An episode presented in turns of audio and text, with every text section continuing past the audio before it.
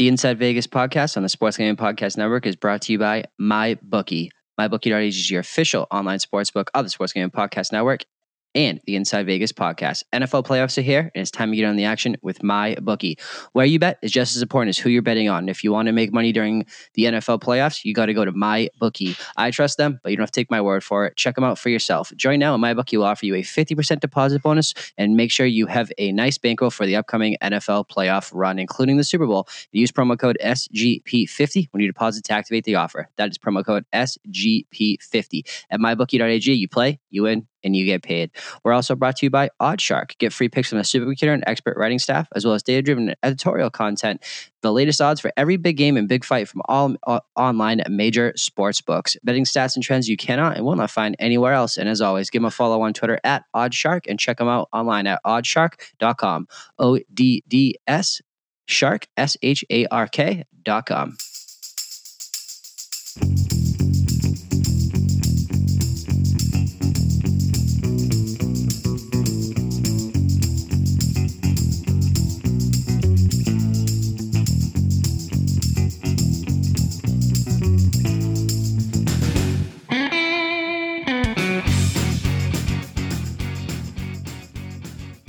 Welcome into the Inside Vegas podcast. Today is Friday, January 25th, and it's a sad, sad state of affairs out in the sports world right now. It is your annual uh, kind of break before the break, if you will, when it comes to the NFL. NFL on its yearly break hiatus, week by week, really, uh, into the Super Bowl. Uh, and you're looking for what to bet on and how to do it successfully. Uh, enter Jay Krier, who is um, one of the best college basketball minds that I know in the industry, bar none. Um, so we're going to kind of give you the NCAA regular season version of the primer and to kind of get your, um, you know, everyone always waits for March Madness every single year. And I think that people largely discount the four or so months of NCAA basketball available to bet on uh, for a lot of different reasons. One, you know, people don't. It's a, a, very large group of teams. It's hard to kind of nail one down and and kind of get your betting off into the right season. I think a lot. I think too many people wait for March Madness when maybe there's much more value in regular season games and certainly in conference tournament time, which is mm, maybe a, definitely a lot more profitable in my mind than the NCAA tournament when there is just such the public turnout.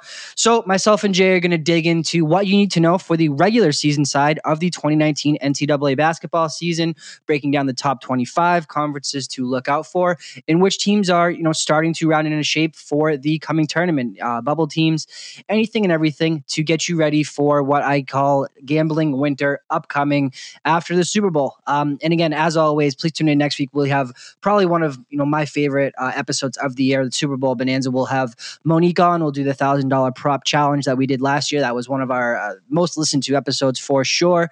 Um, as so as well as some kind of lifestyle guides into if you're coming into town for the Super Bowl, where to do, where to go, everything and everything. So Huge episode upcoming next week. But for this week, we get you primed for the 2019 NCAA season to get a leg up. Uh, as again, pretty soon will be the only show in town to bet on, uh, besides the NBA and golf and a few other things UFC. Um, so hope you guys enjoy it. This is Jay Krier. Always um, check him out on social media at Jay Krier. And now joining me on the Inside Vegas podcast to get us through the lull in the National Football League until the Super Bowl, where we'll have Monique on for the Prop Bowl Bonanza as as we do every year look, we get it. You're you don't know what to bet. You're maybe not as enthralled in college hoops because it's been on the back burner since uh, you know football has taken center stage since the national championship on through the NFL playoffs. Now you're looking for something. Uh, this is your kind of uh, NCAA basketball, uh, college basketball regular season betting primer with the one and only Jake Krier out in, dare I say, cold, frigid, miserable, snowy Denver, Colorado. But I know you love it and call that home, man. So how's everything in your world? It's good, man. It's good. It's um, it actually is super cold. We've had snow. yeah, it's super cold. we've we've we've had snow like almost like feels like every other day. Um, but yeah, I mean every morning it's wicked cold. In fact, I just had to go out in my garage right now, and I I uh, didn't have shoes on. Uh, needless to say, I wasn't out there very long. so as we look at what this uh, 2019, I guess, uh, college basketball season from a regular season perspective, I tweeted this out um, a, a, while ago. One of the, it's been a very, and I feel like people say this maybe as a default when maybe things aren't going right or, or whatever. But at the end of the day, there's been so many, uh, you know, like I said, like I tweeted out, there's been so many. One man's uh, backdoor cover is another man's bad beat, and vice versa. I totally get that. But there's been so many um, bad beats, or at least against the spread lead changes um, in the closing seconds, as there are with any sport. I get that, and there are you know such a high volume of games. Um, but it's been a really unique, I guess it's the word season when it comes to betting college basketball uh, from the start. And again, I, I know a lot of people only really get in the mix during conference championship time but there are those out there uh, that bet this sport throughout. You know, this is what they look forward to in the way that some people look forward to football. And you're one of these people. I know you do other sports, but this has always been kind of your bread and butter um, up till this point since the start of the season and basically November. Um, you know, do you kind of agree, or what is kind of your thought process on, on kind of you know as a whole um, broad broad picture aspect of what this season has kind of brought to the table uh, in terms of the NCAA season? Well, it's it's been interesting. Um, it's definitely been a unique season. Um, I, I actually was having a conversation with another handicapper the other night, and I said, you know, so, some nights I feel like I want my team to come out playing flat basketball because for some reason it feels like every night I'll have a bet that just looks absolutely dead, or I'll have a bet that looks absolutely money at halftime and then I either end up winning that bet miraculously or I end up losing it uh, in a horrible fashion. Um, but it also is unique in just the standpoint that you know there's a lot of conferences that are absolutely loaded and chock filled with talent, and then we have some other big conferences um, like the Pac-12, the Big East that really only you know Pac-12 has nobody in the top 25 right now. You know, I, I, can't think of many seasons when you got to the early part of conference play and the Pac-12 doesn't have somebody represented in the top 25 is crazy, but at least like the top 15, top 10. Um, and the Big East, you know, obviously Nova had kind of a slow start and they've got things kind of going and they've crawled back into the top 25 and you have Marquette, but you know, outside of that, those two conferences really having down years, and then you know the SEC and the ACC, like always, is heavily represented um, in the top 25 or at least in the top 30, 40 teams in the nation. So um, it's sort of an interesting, slightly imbalanced season um, as far as the conferences go as well. Well, let's take a look at this. We're going to break this down. We'll, we'll start with the top, start with the top 25 and go from there. Um, and kind of, I think there's obviously programs that people are knowing or people will know, and a lot of them, uh, I don't think people, you know, are used to seeing there, uh, seeing them there when we start at the top, uh, number one Tennessee, look, sixteen and one. Where did this team kind of come from, and kind of how did they? I, I don't. Again, I, I, do handicap college basketball. Um, I personally did not see this kind of uh, obviously start, but I did not envision this kind of greatness for this Tennessee team. And truthfully, I don't know a lot of people that did. Um, I thought they were going to be for sure better, um, but kind of coming out how they have um, has been kind of absolutely crazy. So let's start there. We'll start with Tennessee and Duke as the one two. Um, you know, I mean, Duke look loaded. Obviously, injuries have hurt them. Zion talk of of kind of sitting out the season says he's not going to do that. Duke is the most talented uh, from a talent perspective, bar none.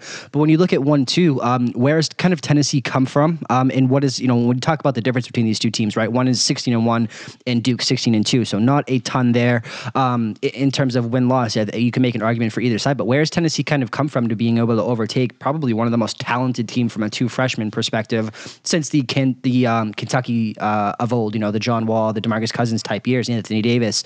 Um, this ten- this Duke team, I think we're going to look back at when we look at the NBA in a couple of years and think.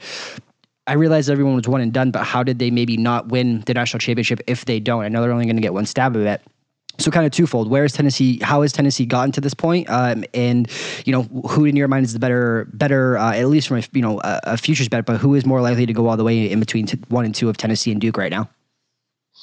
Well, you know, the, the thing about Tennessee is um, they've got a lot of juniors and seniors, right? So, I mean, they're they're sort of not the uh, uh not the, the new prototypical. Yeah, yeah, yeah, exactly. Yeah, they're they're not you know loaded with freshmen and sophomore. They've got Grant Williams, and they've got a lot of guys who have played you know a lot of years. They've started. They've kind of have that experience factor, and so I know at the beginning of the year when you were looking at it, SEC you know, Tennessee and Auburn kind of stood out as teams who had a lot of seniors. They had a lot of upperclassmen who were going to come in um, and play a lot of minutes. And you know, uh, Grant Williams uh, sort of is has been a pretty great story. I mean, realistic. Uh, you know, he has just sort of risen to the occasion.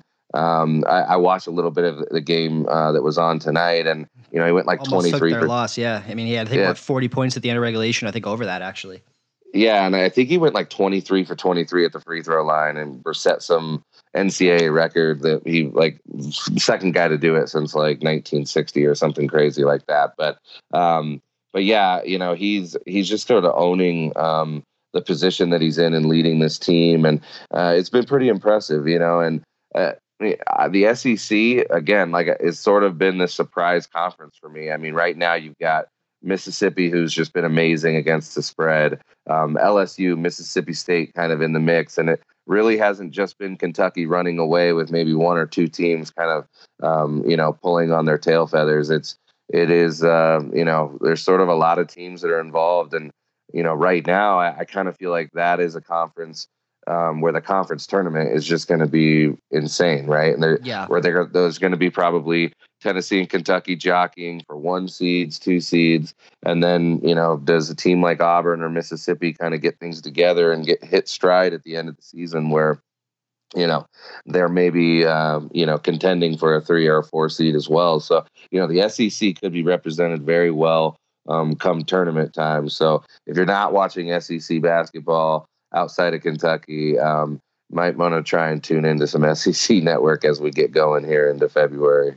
What do you think the narrative at the end of the season will be for Duke? Because no matter if they're not the one or the two, I'm sorry. No, no, matter if they're one or two, if they don't win this tur- this tournament, they don't win national championship. This season has to look like a monumental disappointment. I mean, this is the expectation never been higher with the talent that they have. And again, I, I know they've had injuries. Looks like those injuries um, will subside when they get to the NCAA tournament. Uh, initial looks looking like they're not as bad um, around. But is this championship or one of the most disappointing Duke classes of all time?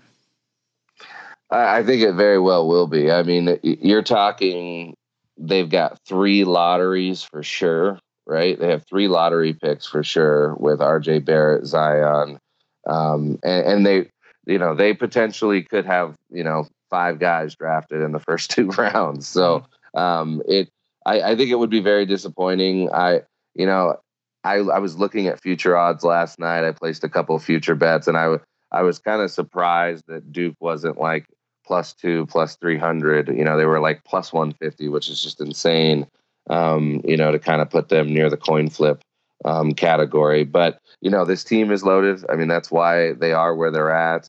Um, but, it, you know, Duke has a tendency to really not show up in their Sweet 16 games or not show up in an Elite Eight game and kind of bow out early. And, you know, they've already got a conference loss um, early on. And, you know they're gonna the the ACC is gonna do what it normally does, where they kind of cannibalize themselves a little bit. I mean, you have Duke and Virginia, who you know, for all intents and purposes, probably if the tournament started today, would both be one seeds. But you know, you throw Virginia Tech and UNC and even the likes of you know Louisville and NC State and Syracuse, teams that can go and play well at home, maybe defend some home court against those guys you know, I, I just see the ACC kind of doing what it does every year, sort of cannibalizing itself a little bit. But, um, you know, it's going to be interesting to see how that plays out. I think if they don't win the ACC, um, that would be sort of a huge warning sign.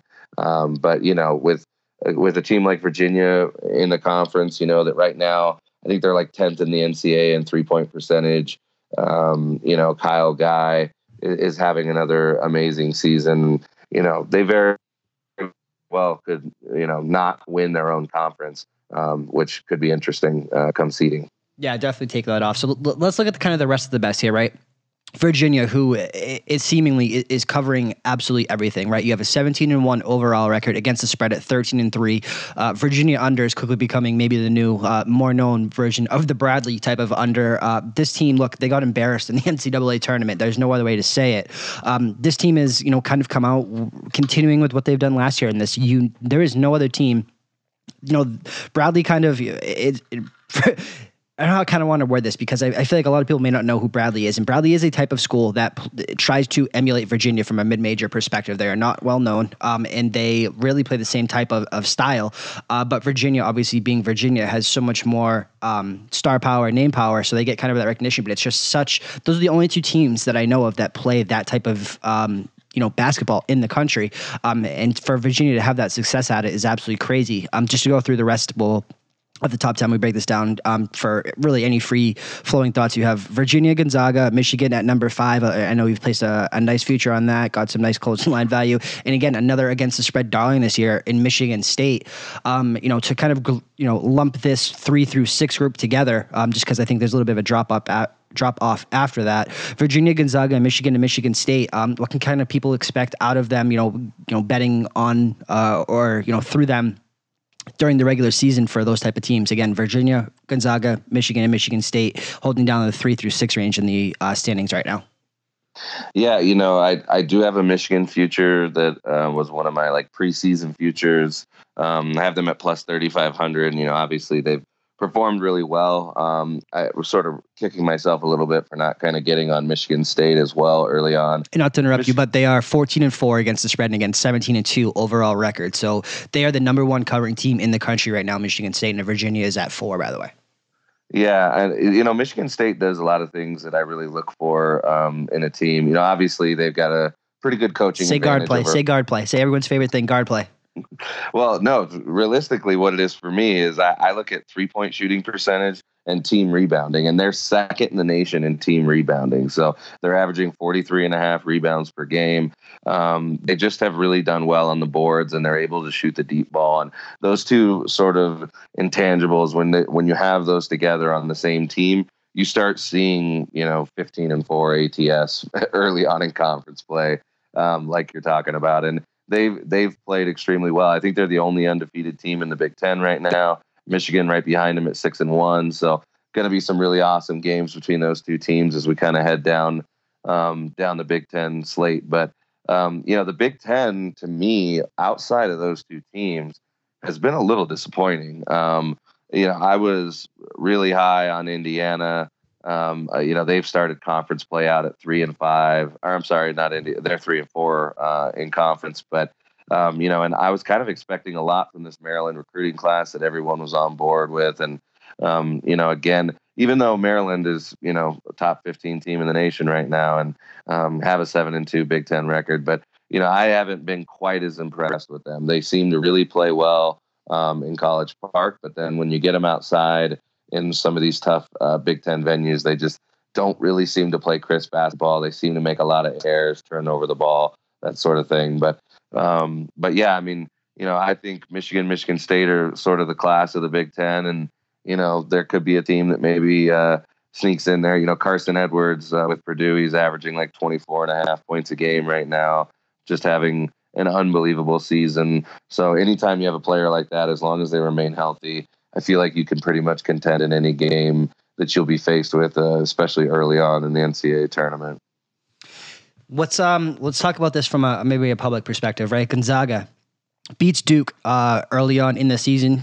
Experience everything that Gonzaga does. Um, yet they're all the way at four. Um, is there reason to? I mean, Gonzaga. Look, the, the, book has been out somewhat on Gonzaga for for a while on how to. I don't want to say how to beat them because not a lot of teams can figure it out. But we know who Gonzaga is, and I think they're the, probably the most consistent um, within the top six teams. I mean, some of these teams are going to have variance, um, but you kind of know what you're getting with a team like Gonzaga, being you know as as how they are, the independent, all that type of narrative um, in the West Coast. Is this a team to get excited about? Showing that look, this team beat uh, probably the, the most talented team in the last five to ten years um, in Duke. Is is there you know is Gonzaga worth worthy of at least being ranked a little bit higher? And again, I know what Tennessee, Duke, and Virginia have done, but should Gonzaga be at least getting a little bit more love uh, from a you know national media coverage standpoint? Well, I, I, definitely think so. You know, when I look at the West Coast Conference, um, especially if you compare like the West Coast Conference to the last few years, you know, this isn't the St. Mary's team um, that you're used to seeing out there playing with them. Like, yes, it's a good squad.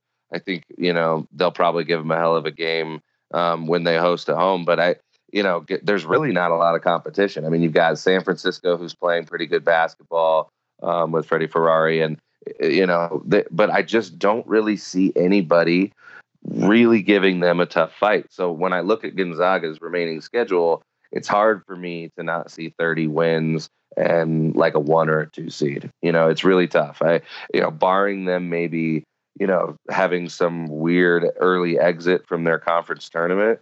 Um, you know, I just, it's hard for me to not think that a team like Gonzaga is going to end up being a two seed or better in the NCAA tournament. And, you know, even though obviously we saw a 16 seed win last year, you know, that, that bodes well for them to at least make it yep. um, into the second weekend. And obviously, they're going to have even a favorable matchup when they get to that second weekend as well. So um, I sort of feel the same way about Gonzaga that I feel about Nevada as well. I just, the Mountain West having another really down year um, outside of Nevada. And when I look at their schedule, you know, especially if you count in um, their conference tournament wins, that they're probably going to get at least one or two for sure. Um, and then, you know, get to a championship game where they probably play a team like Fresno or UNLV or Utah State.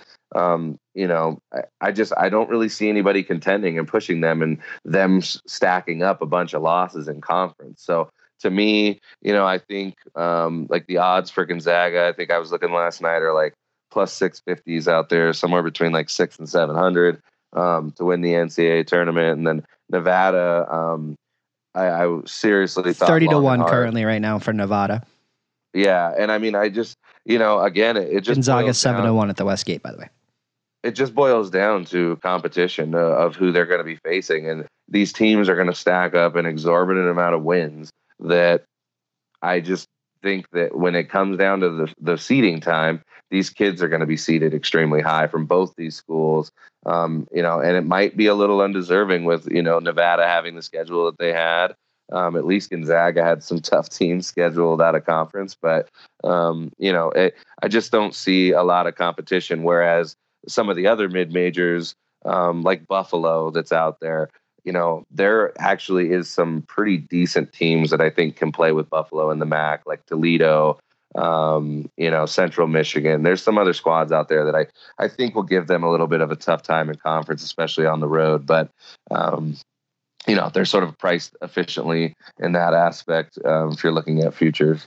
But um, I can't really think of any mid majors off the top of my head that are much worthy of talking about. Yeah. So, um, I mean, let's start there, right? Nevada at seven.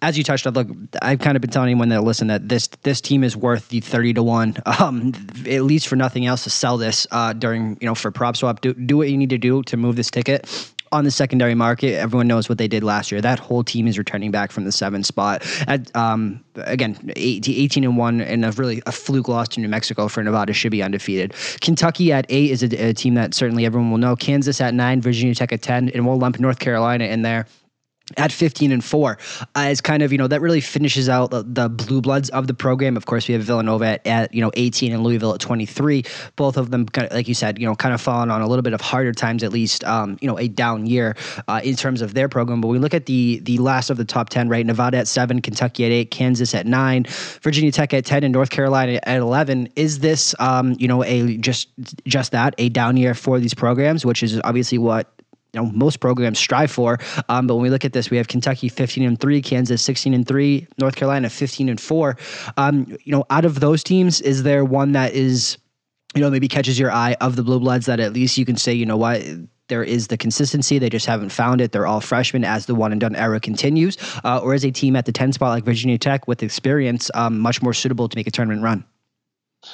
I I really like UNC. Um, j- just from a perspective, again, a team rebounding is a huge thing to me. They're fourth in the nation, um, and Luke Maye just has been unbelievable. I mean, he he can do everything, right? I mean, he he can hit big threes. Um, he, you know, he's averaging like ten rebounds a game. Sort of the the driving force behind that team. He um, he can post up pretty much on anybody in that conference. Um, you know, and I know obviously, you know, he'll give Duke a hell of a game, but um, as sort of a team, you know, that's in a tough conference, but I, I, I just think UNC, you know, they had the big win against Virginia Tech where they just kind of dominated against the team, and Virginia Tech shot like something crazy like 75% from three. Yeah, I think it was half. 83 to like 15%. That made for a very nice second half or, or live bet on UNC that I think we both took a hold of. Yeah.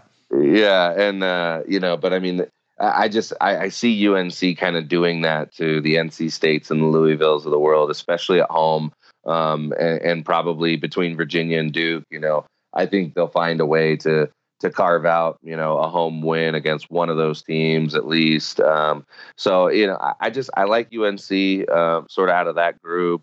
Um, Nova is a team in the Big East. You know, I know St. John's has played well, um, but really, if you, especially if you look at the Big East right now, Marquette and Nova are kind of on an island already in the standings within the conference. I mean, St. John's already has four losses in conference. Nova's undefeated. So um, I just think Nova's going to have a really, really nice uh, position in that Big East tournament where they probably don't have to see Marquette until the championship game. Um, they probably avoid St. John's. Uh, I'm assuming they might, you know, probably will end up being the three seed in that in that conference as well. So you know, between St. John's and Marquette, maybe they only have to see one of them. Um, but I I just kind of like where Nova falls and you know, really playing all around good team basketball. Um, you know, they lost a ton of kids uh, from the team that won the national title last season, but um, you know, all of a sudden they just seem to have that moxie that I kind of look for in a team. So that was a future actually that I placed um, just yesterday.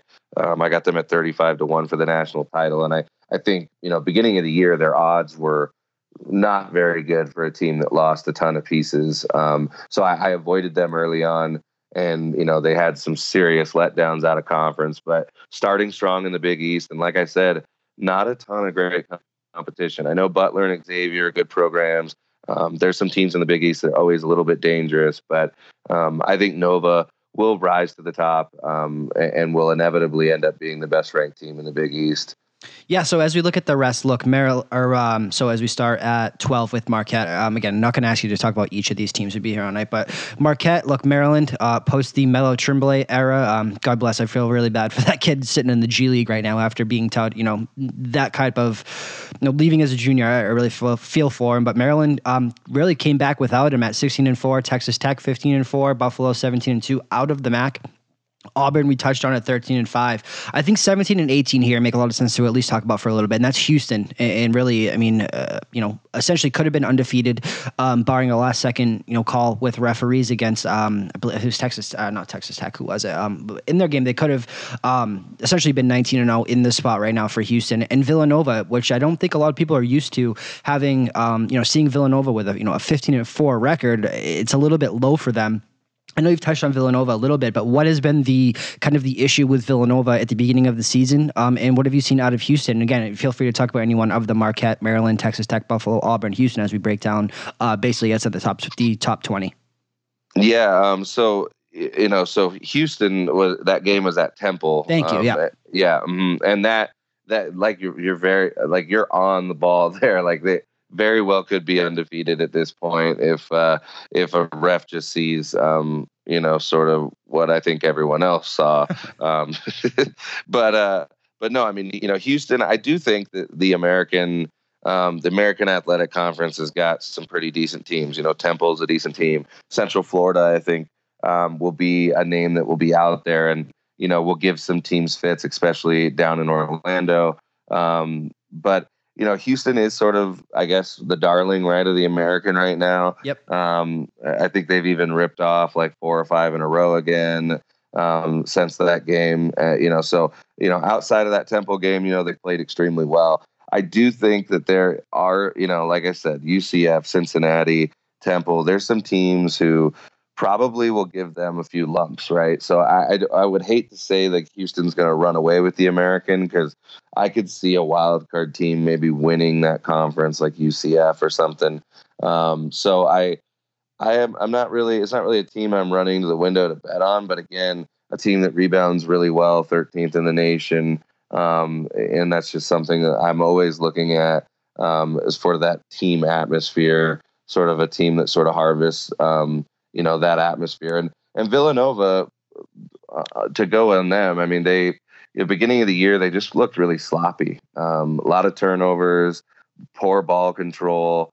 you know, I think everyone was really um, was really expecting a lot out of Paschall, and like, you know, that he was just going to come in and be this amazing senior who, you know, has won two titles, um, and, and, he just, I, I think, at the beginning of the season, he wasn't really embracing that leadership role. And uh, I watched the game with him uh, on Tuesday night, and man, he just he looked like a leader to me, and he just looked really strong. And I, to me, that was sort of like man, let me look at the odds, you know, and I was yep. like, wow, like I really like the position they're in in the Big East. I really like the way this team is playing. You know, starting out like five and zero oh in conference, they might be six and zero, oh, um, but you know, just really like the position that they're in. Um, and then uh, there was another team you just mentioned, um, Texas Tech. Um, obviously, really sound defensive team. Um, they're playing good basketball as well. And the Big 12 is interesting, and it's one we really haven't touched on. But um, you know, really, out. I, I, think everyone just every year is kind of like, well, you know, Kansas will be in the title game, and they've won, you know, what is it, something ridiculous like eight out of nine or something, or nine out of ten in a row in the Big 12. But yep. um, I do think, you know, between Iowa State, Kansas State, all of a sudden is playing much better basketball. Um, you know, I think Texas Tech might be a team that could potentially contend in the Big 12. And, you know, even if Kansas does inevitably end up winning the Big 12 and probably getting a one or a two seed, I think there's going to be a slot for either an Iowa State team that gets hot at the end of the regular season or a Texas Tech team to probably be in that three seed conversation. So, um, you know, kind of keep an eye out on those two teams. Um, you know, especially as we kind of wind down in Big 12 and where they're at. Um, you know, because Jaylen Fisher out for the remainder of the year and actually leaving the program.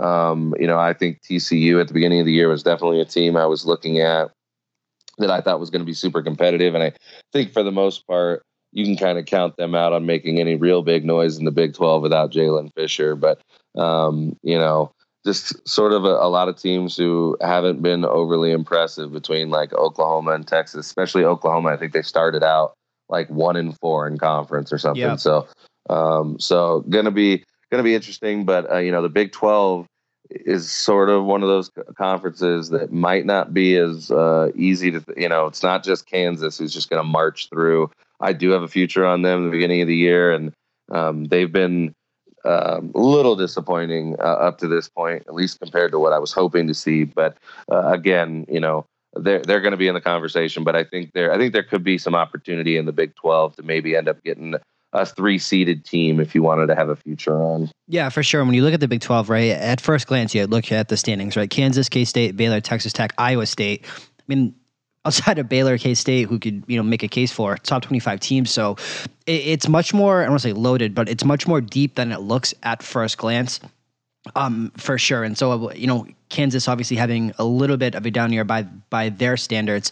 Um, and again, Oklahoma, you touched on the third best covering team against the spread um, this season at 13 3 and 1 is, you know, crazy for, for kind of what this team has done. Um, I want to touch on one conference, one last conference, as we kind of broke down through the top twenty. The I mean, there's we touched on kind of the rest of the, the um, twenty through twenty five as well with Iowa State in there. So there's not really, I mean, unless you feel strongly that a 20, uh, 20 through twenty five team can make a run here. Um, the Pac-12, man. Let, us talk about this. I think that when people, you know, maybe uh, they like to lighten things to what they know, right? And they know football, and, and what they've seen out of the Pac-12 is awful in bowl games. Uh, and this year, this Pac-12 team, look, um, a little bit of a vendetta, I will say that, for what this Arizona team uh, did to me and what I thought they were capable of in last year's tournament with everything that they had with Ayton and everybody else. I thought that this team was primed to kind of break through the ceiling that Arizona has not been able to escape. Um, this Pac-12 conference, uh, let's let's just call it how it is. Is it as bad as it looks? No one in the top 25. Arizona, I would say probably the best team, but when you look at this conference play, Washington five and zero, oh, Arizona five and one, Arizona State. When you look at their win loss again, Washington, Arizona, and Arizona State one through three. Um, I mean, you can go down Oregon State, UCLA, USC, Utah, Oregon, Stanford. Is there anything worth talking about um, in terms of you know buying um, a team in this Pac-12, or is it just a complete stay away from a divisional standpoint? Despite the fact that one of this one of these teams are at least going to get an automatic bid. Yeah, I, I, you know, obviously Washington has sort of been the impressive team. You know, they they've started out conference play five and zero. Um, they have the best record out of all these schools at 14 and four. Um, not at all the team that I thought we would be looking at as the as the the top seed in the Pac-12. Um, I will tell you that I did fire a like half a unit at um, an Arizona Future for the national title, but I again I I'm just kind of looking at the value in them where really it's just such a down year. I mean, even a program like Utah that I thought um, you know, might actually kind of have some pieces in place to, you know, sort of have a decent squad this year. Maybe the Pac-12's down, which it has been, um, but uh, you know they're nine and eight. They've just been, they, they pretty much were awful, you know, outside of conference and not really, you know, having that impeccable record at home. I think they're like seven and two at home or something. But you know that that's a team that just always plays well at elevation. They always do well, and they haven't done very well. Um, but you know, I, Arizona, Arizona State, and Washington, I think, are sort of the class of the Pac-12.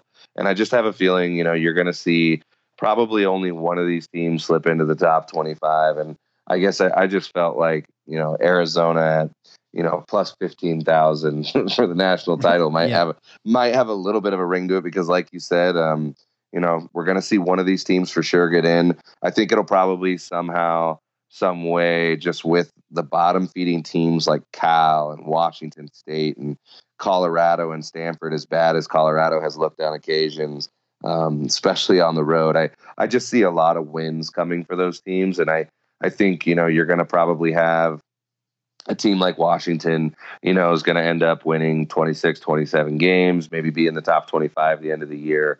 And it'll be really hard if they you know make it to a championship game don't win to arizona or arizona state and then you know it'll be hard to keep them out of the tournament especially you know just being a sort of a, a program that is going to be up against probably like a mid-major.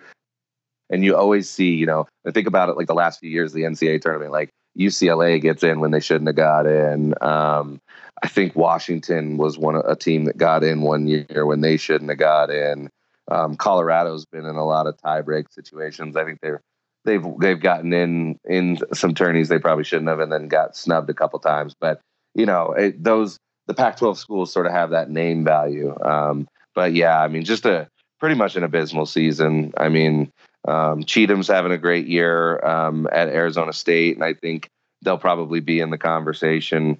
So uh, you know, there's the Pac-12 after dark has not been near nearly as entertaining to me this season. Uh, usually, like the Pac-12 and the Mountain West are two conferences I really hone in on, especially you know being up late out here on the you know out in Mountain Time for me and West Coast for you. But yep. um, you know, it's just yeah, it's hard you know to not like because I'm awake and the game's on TV and it's like oh I want to bet on these games. So those are two conferences I really hone in on, and they've just been awful just mm-hmm. been terrible. So um, it, has been kind of hard, but um, to really kind of fall in love with some of these some of these schools that I'm used to betting on late at night. But for sure, man. So as we look at this, like I, am not trying to put you on the spot or anything here, but when we look outside the top 25, right? Is there again i know how early this is. This is january uh, we're trying to predict march where a million things can happen here. But is there a team um, that is you know i don't want to say well outside but at least op- outside the top 25 to you know that it's looking at a you know probable um, tournament invite that you think makes some sense you know as the the loyola of last year? And aside what a down season loyola is having after that miracle.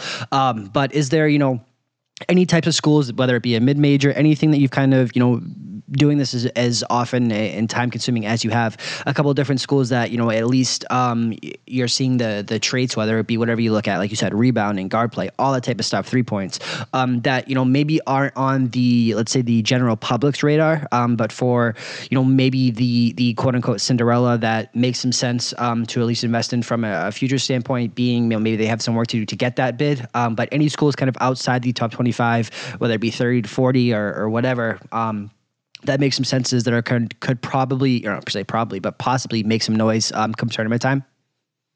Um, yeah, I, I think I kind of showed my hand on it earlier, but um, you know, I just a team like Purdue with Carson Edwards, I think, um, you know, and they honestly, depending on, I don't know if coaches have them in top 25 or not, but um, I was just kind of looking at a top 25 here and just trying to kind of think of a team that um, I do really, really like. But you know, Purdue, um, I, I, think is a team that can make some noise. I've been pretty impressed with Kansas State lately. All of a sudden, they um, yes, very big, big win yesterday.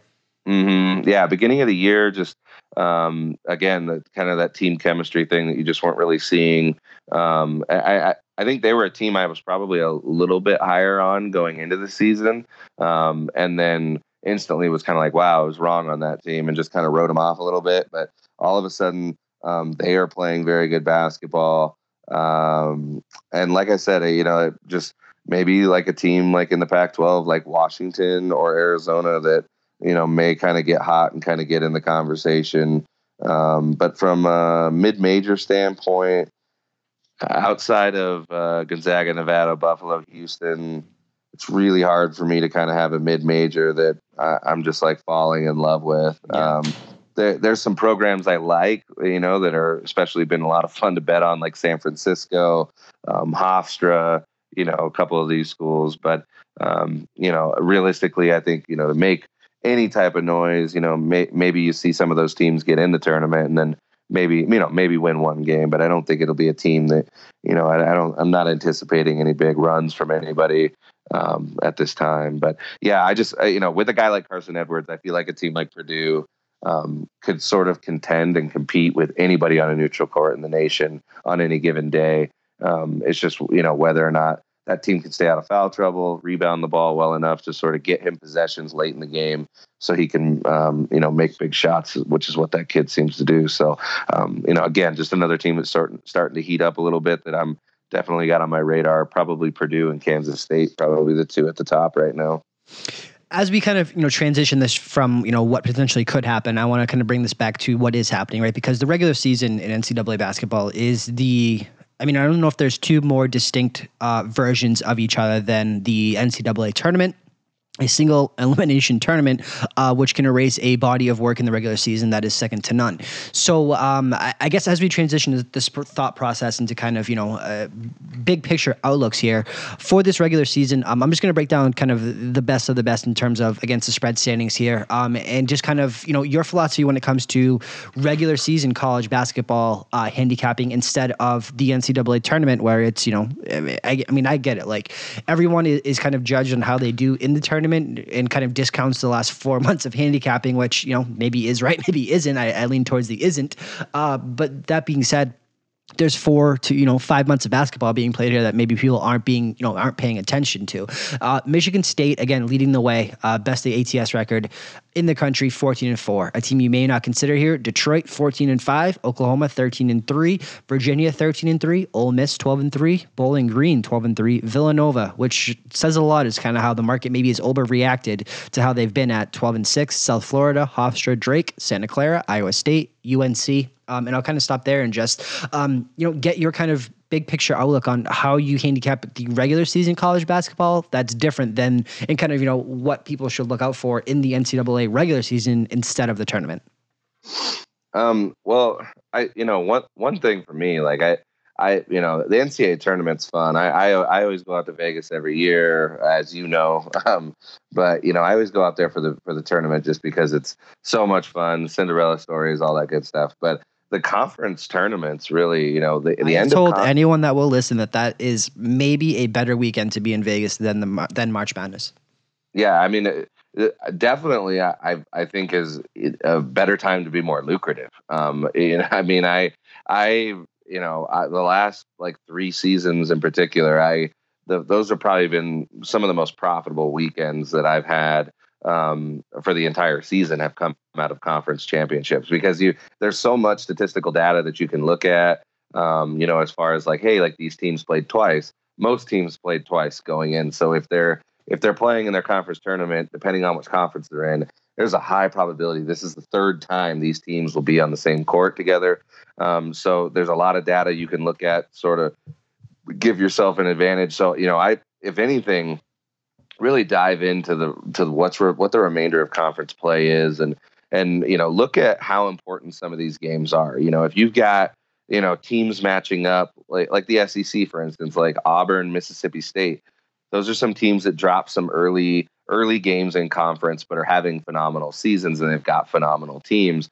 Um, you know, when those two teams play each other, like that's going to be like a do or die scenario for those schools, knowing that if they lose that game, they're going to end up being like a six or a seven seed going into the SEC tournament, where you know they're probably going to have to f- face the likes of Kentucky to start the tournament. So, um, you know, it, it's there's a lot of jockeying within the conference, getting ready for conference tournament, and you know, some of these smaller programs that you know weren't really in the conversation um, you know, for an NCAA tournament bid at the beginning of the year or to be in the national title conversation, but they're having good seasons. Like, just really focus on those teams and sort of where they're at because, um, you know, so many, some of those games are just so big within the conference headed down the stretch. Uh, like Michigan, Michigan State, just think about that game right now. I mean, that that's essentially going to probably be almost like you know a play in the like the end of the end of the year that last regular season game is going to be a play in game probably for the one seed in the conference tournament. So, you know, it, it's teams jockeying for positions and really just paying attention to how they're playing or how they're matching up. If this team's dominating on the boards or these guys really contend the three well, and this is what you know a team like Virginia does, right? They shoot well from three, but if they go up against a team that has a good defense, good defensive efficiency against three point shot, you know that could give them troubles, you know, within the ACC. So just kind of paying attention to those things and and then, you know, really when those teams play, whatever matchups you end up getting for the third time, I just think it's a really big opportunity to do well. Um, and then as soon as those conference tournaments are done, wipe out everything that you know about those teams. Because um, it, one a common mistake that a lot of bettors will make is oh you know oh this team ended up winning the Pac-12 they weren't even ranked. Oh they're so good. They're going to be this year's Cinderella that team usually gets knocked out in the first round. It just, it just sort of um, it seems to be the way that it works. Um, you know, but conference tournaments to me, that's like kind of the funnest time of the year. I'm actually going out on Saturday um, of Championship Sunday, Selection Sunday, so I'll be out there for those two days, and then I'm just going to stay through the following weekend. So I'll be in I'll be in your neck of the woods. For Yep. a full We'll week. have some fun, buddy. but when you look at this, right, big picture, and I'm going to use teams that have, you know, had lines for at least 17 games, right? Worst of the worst. Uh, Marshall five and twelve. Indiana five and eleven. I'm just going to kind of go off of maybe notable teams. USC five and ten. NC State five and ten. Utah five and nine. URI Rhode Island five and nine. Um, as we kind of go up here, Virginia Tech uh, five and seven. Again, all of these against the spread here. There's um, you know, you know, pull out a, probably a couple more that I think are a little bit of you know value at least here. Do you kind of buy in into the idea um, that you can maybe buy and sell? Because I, I do know handicappers that do this, that buy and sell teams on the long term NCAA. They, you know, they they'll for sure look at the line. And again, there's much to be said about smaller schools and all that stuff. But as we were talking about kind of the Division One program, as we kind of wrap this whole thing up.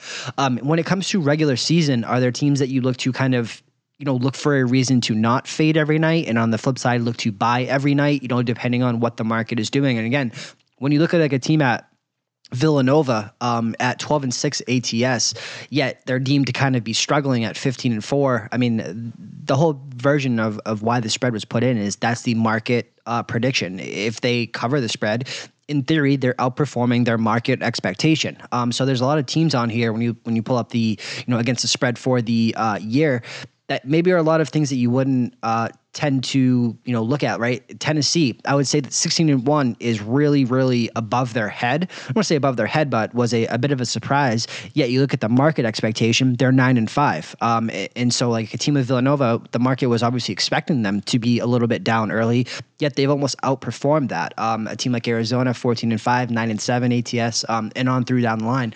But there's certain teams that kind of you look at first and then assess the number second as at least a starting point when it comes to the uh, regular season of the NCAA? Well, I I mean, as far as like in comparison to like trends, I, I think that's what you're trying to get at. Yeah, just in terms of you know, kind of who has just been so god awful and who's been really outperforming. And again, Michigan State, Detroit, Oklahoma, Virginia, Ole Miss, Bowling Green, and Villanova, essentially the top seven or eight schools in the country. Just it, they're type of teams that you can look at and say the market isn't caught up or has caught up at this current point uh, as effectively the very you know infancy stages of the regular season, despite you know twenty or so games.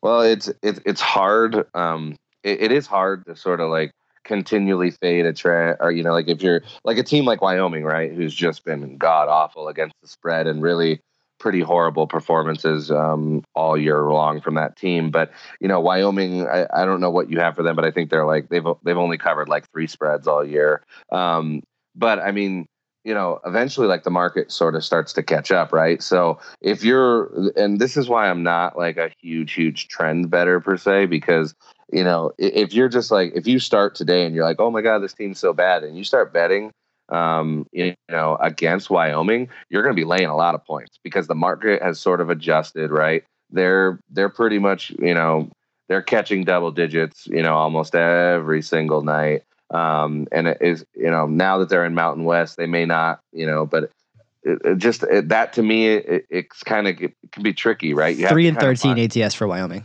yeah, um, you just have to be careful because you know if you're trying to continue think that that trend's going to keep continuing, um, you know, it, you might end up getting bit pretty hard because you're going to have to lay a lot of points to kind of keep going against that ATS trend. So I, I, I do when I do look at trends, I kind of look for teams that like surprise me. Like, oh wow, like I had no idea that Clemson was five and thirteen against the spread. Um, you know, because it, Clemson, you know, I haven't done well in conference here to start, but they actually, you know, weren't having just a horrible year. Especially if you look at, you know, some of the wins they had early on in the year. Um, maybe they had kind of some lucky breaks there, but you know, that, that is a team when I looked at ATS trends um, just yesterday that I was kind of like surprised they were as low as they were. Um, and the same thing goes for totals too. Like if you're a big total trend guy and you're looking at totals, you just have to know that you know this team that might be you know 15 and two to the over on the year. You just have to be very careful because you know the market has adjusted to that. Where at the beginning of the year they were catching a lot of like 150s. Now they're catching a lot of high 150s, low 160s. So um, you just have to be careful because you're not necessarily getting very good value with a team like that. Um, so you know it's something to sort of look out for. But um, I you know I I'm I sort of am from a train of thought of kind of looking at trends and actually thinking you know law of averages like there's probably going to be some regression on some of those, but it doesn't necessarily mean I I fade some of those trends, but I'm just very selective when I'm looking at them. Um, you know, Bradley, I think had covered like eight unders in a row, and then tonight their game went over by a mile. Yep. So, um, you know, you just have to kind of, you kind of have to keep an eye on, you know, some of those trends and be careful because you can very well get burned if you're just betting trends. It's not a not a safe way to live. Thousand percent, man. And, and as we wrap this up, look, I, I kind of want your your broad uh, picture painting here for whether it be KenPom, whether it be, you know, I'm not expecting you to tell people how to create a, a power ranking system here, but for people that are looking to get into the sport from a regular season perspective, maybe for the first time or first um, taste of this prior to the NCAA tournament or even conference play, uh, what are some things people can do to kind of, you know, uh, not I don't want to say make mistakes, but at least to kind of uh, give themselves a little bit more of an edge when it comes to regular season um, predictions, regular season um, stuff, to make smarter bets uh, and not have to wait till conference tournament where they think that you know this is when I have to bet this, is when I want to bet this. I mean, we're getting to a point here where after the Super Bowl, this is going to be along with the NBA the only thing on TV till uh, at least baseball season starts in April. Um, so a lot of opportunity to be exploited here. Um, what would you kind of tell people as their starting point, kind of how to uh, handicap the NCAA regular season? Um, just uh, I, I, mean, I guess when you know when you're looking at um, when you're looking at teams, you really want to be very cognizant of the situation that they're in. So um, always look ahead. Um, if you're before you invest in a play, like if you know, let's say oh, like I really like Virginia, they're playing at home. You know, look ahead. Like, make sure like they're not playing at Durham in like two days. You know what I mean? Because because situational spots sometimes can get stung where it's like, oh, this is a great situational, or you know, this is a great spot. I love this spot, but you have to look like, hey, like, are they playing like the number one team in their conference next week or like two days later at home? You know, is this a look ahead spot for them? Um, really pay, you know, home court advantage is huge. Um, I, I, I feel like home court advantage in college basketball might be the biggest home court advantage you can get in all professional sports. Um, I just, you know, when you have especially when you have big programs who, you know, have these massive student bodies that can fill out their stadiums and just be like a raucous crowd on a Thursday night when no one's really expecting it. Um, you know, I, I've never seen anything like it. I mean, I, I, you know, I went to Colorado State and, you know, Colorado State obviously having a very down year, but, um, you know, that was a program that uh, when Tim Miles was coaching out here, we went like 33 and one in two seasons at home, and um, we ended up making the tournament both years. But it it wasn't. Um, we weren't necessarily like a lock tournament team. You know what I mean? We we ended up getting in and at large situations both times, but um, you know it was just uh, that team looked horrible on the road. Um, I, they would go to New Mexico, they'd go to UNLV, they'd go to San Diego State. We never would win there but we would beat those teams at home every year. And and so I just remember sitting there, going to those games or watching them from home, and I was like, Colorado State is getting points at home against San Diego State. I'm taking this bet. I can't tell you how many times I cashed that because I knew that our student body was going to show up. It was going to be a pretty decent crowd. It was going to be loud. It, you know, a stadium that, you know, some of these kids have either never played in before if they had a lot of freshmen or a young team, you know, they've maybe only played inside that stadium one time. You know, you have to just sort of be aware of that, right? Where um, kids can get caught in a gym like Vanderbilt's gym, right? Like Vanderbilt's gym is like built different than most gyms in the nation, and it, you know the angles are weird in there. And I, I've even heard players talk about it after the game, like you know, it's it's hard to play here. You know, the the fans are right up to the edge of the to the edge of the hardboard, and eh, you know, and the the lights are weird and the angles are weird, and you see teams kind of shoot not shoot very well, right? And um, Vanderbilt covered tonight against the number one team in the nation, right at home. So um, you just have to sort of just be aware of those situational spots. Look into home court advantage a lot. You know how are teams faring at home um, compared to the road. Just usually see huge splits there. So um, be careful of road chalk. Be very cognizant of road chalk. I mean, obviously, th- there's money to be made on road chalks every night, but um, you know, picking your spots and being very careful on where you invest your money um, and uh, get ready for conference tournaments, man. Couldn't agree with you more. And again, last thing as I wrap this up, look, ATS, I'm going to just pick out a bunch of teams that I think fit this bill, right? Bowling Green, 8 and 0 ATS at home, 3 and 5 on the road. Drake, eight and one ATS at home, three and three on the road. So these are very real uh, types of, of trends that that you're seeing here. Um, TCU uh, seven and three home, one and three ATS. So again, you, these are these are very much readily available stats, but just goes to prove home court very very real in the ncaa and, and that'll kind of wrap things up man. I, I can't thank enough for taking the time. Um, i want to kind of give you the floor to plug everything um, where people can find you um, all your type of stuff. I know you give out bets you have all that type of stuff um, social media all that type of stuff. Um, as you wrap this up kind of the regular season primer uh, when it comes to maybe the only thing that will be available for people that don't want to invest in the nba uh, up until major league baseball season kicks off in i mean there's a game in february and then i think it's uh, basically april. So uh, people can find you uh, on social media and everything yeah, um, it's at Jay Krier. It's J A Y K R I E R. Um, you know, obviously, I post a lot of free plays, and um, just am always open to you know discussions about college basketball. Um, you know, and it's just sort of at this time of year, that's pretty much the main focus you'll get from me, outside of maybe a little bit of NFL talk. Um, but you know, in two weeks, that'll kind of be it. And uh, you know, if you if you see me ranting about the Denver Broncos or something, just kind of put me on mute for a day or something, and then and then uh, and then you know, obviously take me off uh, come Saturday morning when we start talking college hoops. So, um, but yeah, uh, feel free to reach out. Um, have any questions, anything like that? I'm I'm always open um, to discuss with people, and then obviously um, there's links in my bio for subscription picks if anyone's interested. So. Love it, man. And again, see you soon for for the tournaments uh, and everything in Las Vegas, man. Can't thank you enough for taking the time, bro. We'll talk soon. All right, man.